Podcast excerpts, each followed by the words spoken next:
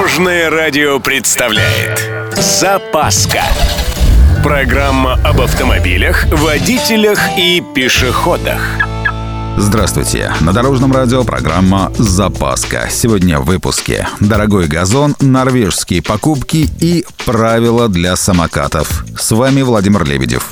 Поехали! Начнем с мелочей. Парковка на газоне – Само собой, нехорошо и даже незаконно. Однако тут есть одна интересная штука. Дело в том, что порядок размещения транспортных средств регламентирован разделами 12 и 17 правил. Ответственность за нарушение установлена статьей 12.19 КАП Российской Федерации. Это все.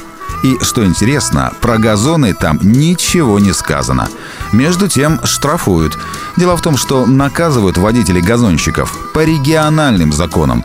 Так что либо платите, либо судитесь. Власти Норвегии намерены прекратить продажи авто с традиционными моторами. Более того, это может случиться уже в следующем году. Повод есть.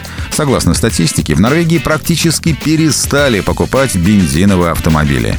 К примеру, с января по август этого года в стране доля электрокаров и гибридов составляла уже более 90% от общего объема продаж новых машин. И еще, из 15 самых продаваемых моделей в этом году не оказалось ни одной машины с двигателем внутреннего сгорания. В списке 14 электрических автомобилей и один гибрид. А теперь самое серьезное на сегодня. В МВД придумали новые правила для электросамокатов. В числе прочего ограничили скорость не больше 25 км в час. Заодно запретили выезжать на магистрали. Даже знак особый придумали, запрещающий в некоторых зонах передвигаться на таких гаджетах. Ну и, само собой, подумали о штрафах. Нарушителей предполагается штрафовать на сумму от 800 до полутора тысяч рублей. На этом у меня все. С вами был Владимир Лебедев и программа «Запаска» на Дорожном радио. Любой из выпусков вы можете послушать на нашем сайте или подписавшись на официальный подкаст. Дорожное радио. Вместе в пути. Запаска. Практически полезная, теоретически грамотная, приятная во всех отношениях.